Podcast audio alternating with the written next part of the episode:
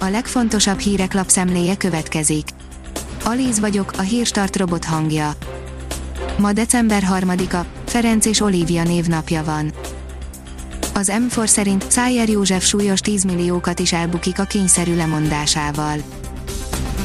Nagyon sokat bukik egy EP képviselő, ha lemond a mandátumáról, a forint gyengülése miatt folyamatosan nő a fizetésük forintban kifejezett értéke, most 2,4 millió forint, de ehhez általános költségtérítés, napi díj is jár, Szájer József 16 havi fizetésének megfelelő juttatást is elveszthet.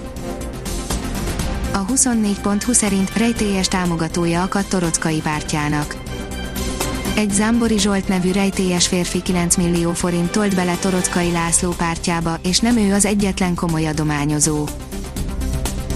A privát bankár írja, koronavírus, nagyobb a baj, mint azt a biztosítók gondolták. Úgy tűnik, a biztosítók rosszul mérték fel előzetesen a koronavírus járvány gazdasági hatásait, emiatt komolyabb költségeik lesznek, mint amivel számoltak. A költségek és a veszteségek olyan súlyosak, hogy az érintett ágazatokban a biztosítók világszerte áremeléseket hajtottak végre. A gazdaságportál oldalon olvasható, hogy fogimplantátum valóban jó befektetés a fogpótlás legkorszerűbb módja a fogimplantátum beültetése, ugyanakkor a hagyományos fogpótlásokhoz képest jóval magasabbra rúgnak a költségek, de vajon megéri a többletkiadás, milyen költségekkel számoljunk?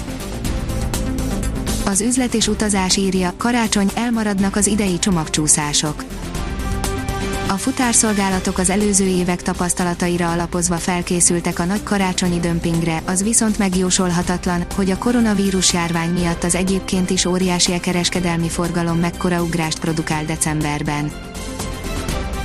Uniós költségvetési vita alsó hangon is 35 milliárd euró a tét számunkra, írja a növekedés a 7 éves költségvetésből és a járvány miatti uniós helyreállítási alapból 35-37 milliárd euró juthat Magyarországnak, a következő uniós csúcson, december 11-12-én a soros elnökséget betöltő németeknek is érdekében áll, hogy megállapodás szülessen mondta el lapunknak Becsei Zsolt egyetemi tanár, volt Európa parlamenti képviselő. A 444.hu írja, Joe Biden nemzetbiztonsági tanácsadója lesz az ember, aki elszámoltatná a korrupt vezetőket. Jake Sullivan Trump romjainak eltakarítása és a pandémia megfékezése után ráfordulna az autoriter kapitalistákra. Az Autopro írja, éttermi használt olajjal hajtja hajóit a Volkswagen.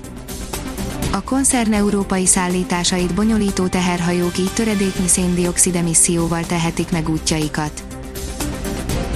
A 168 óra online szerint Bajnokok Ligája 3-0-ra kikapott a Fradi.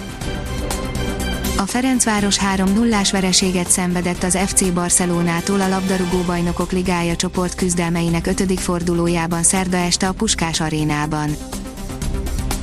Az ATV írja, házi orvosok a koronavírus elleni oltásról, megpróbálnak majd minél több embert rábeszélni. Itthon a házi orvosok még nem tudják, hogy hol és kik adják majd be a vakcinát, és azt sem számítanak-e rájuk a tömeges oltásban, ugyanakkor híradónknak azt is mondták, aki csak lehet, rábeszélik az oltásra. Orbán Viktor még pénteken jelentette be, hogy 13 ezer oltópont lesz az országban. Nem ment a Fradinak a Barcelona ellen, írja a Demokrata. A Ferencváros jövő kedden a Dinamo Kiev otthonában zárja a csoportkört, a találkozó tétje a kvartett harmadik helye. A kiderül oldalon olvasható, hogy ízelítőt kapunk a mediterrán télből. A következő napokban a földközi tenger térségéből egyre enyhébb és gyakran nedves léghullámok áramlanak fölénk, az ilyenkor szokásosnál jóval melegebb, csapadékosabb időre van kilátás.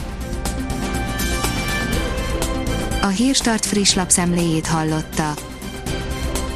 Ha még több hírt szeretne hallani, kérjük, látogassa meg a podcast.hírstart.hu oldalunkat, vagy keressen minket a Spotify csatornánkon. Az elhangzott hírek teljes terjedelemben elérhetőek weboldalunkon is. Ha weboldalunkon hallgat minket, az egyel korábbi adás lejátszása automatikusan elindul, beállíthatja, hogy az összes korábbi adás, vagy csak az aktuális tematika hírei következzenek. Köszönjük, hogy minket hallgatott!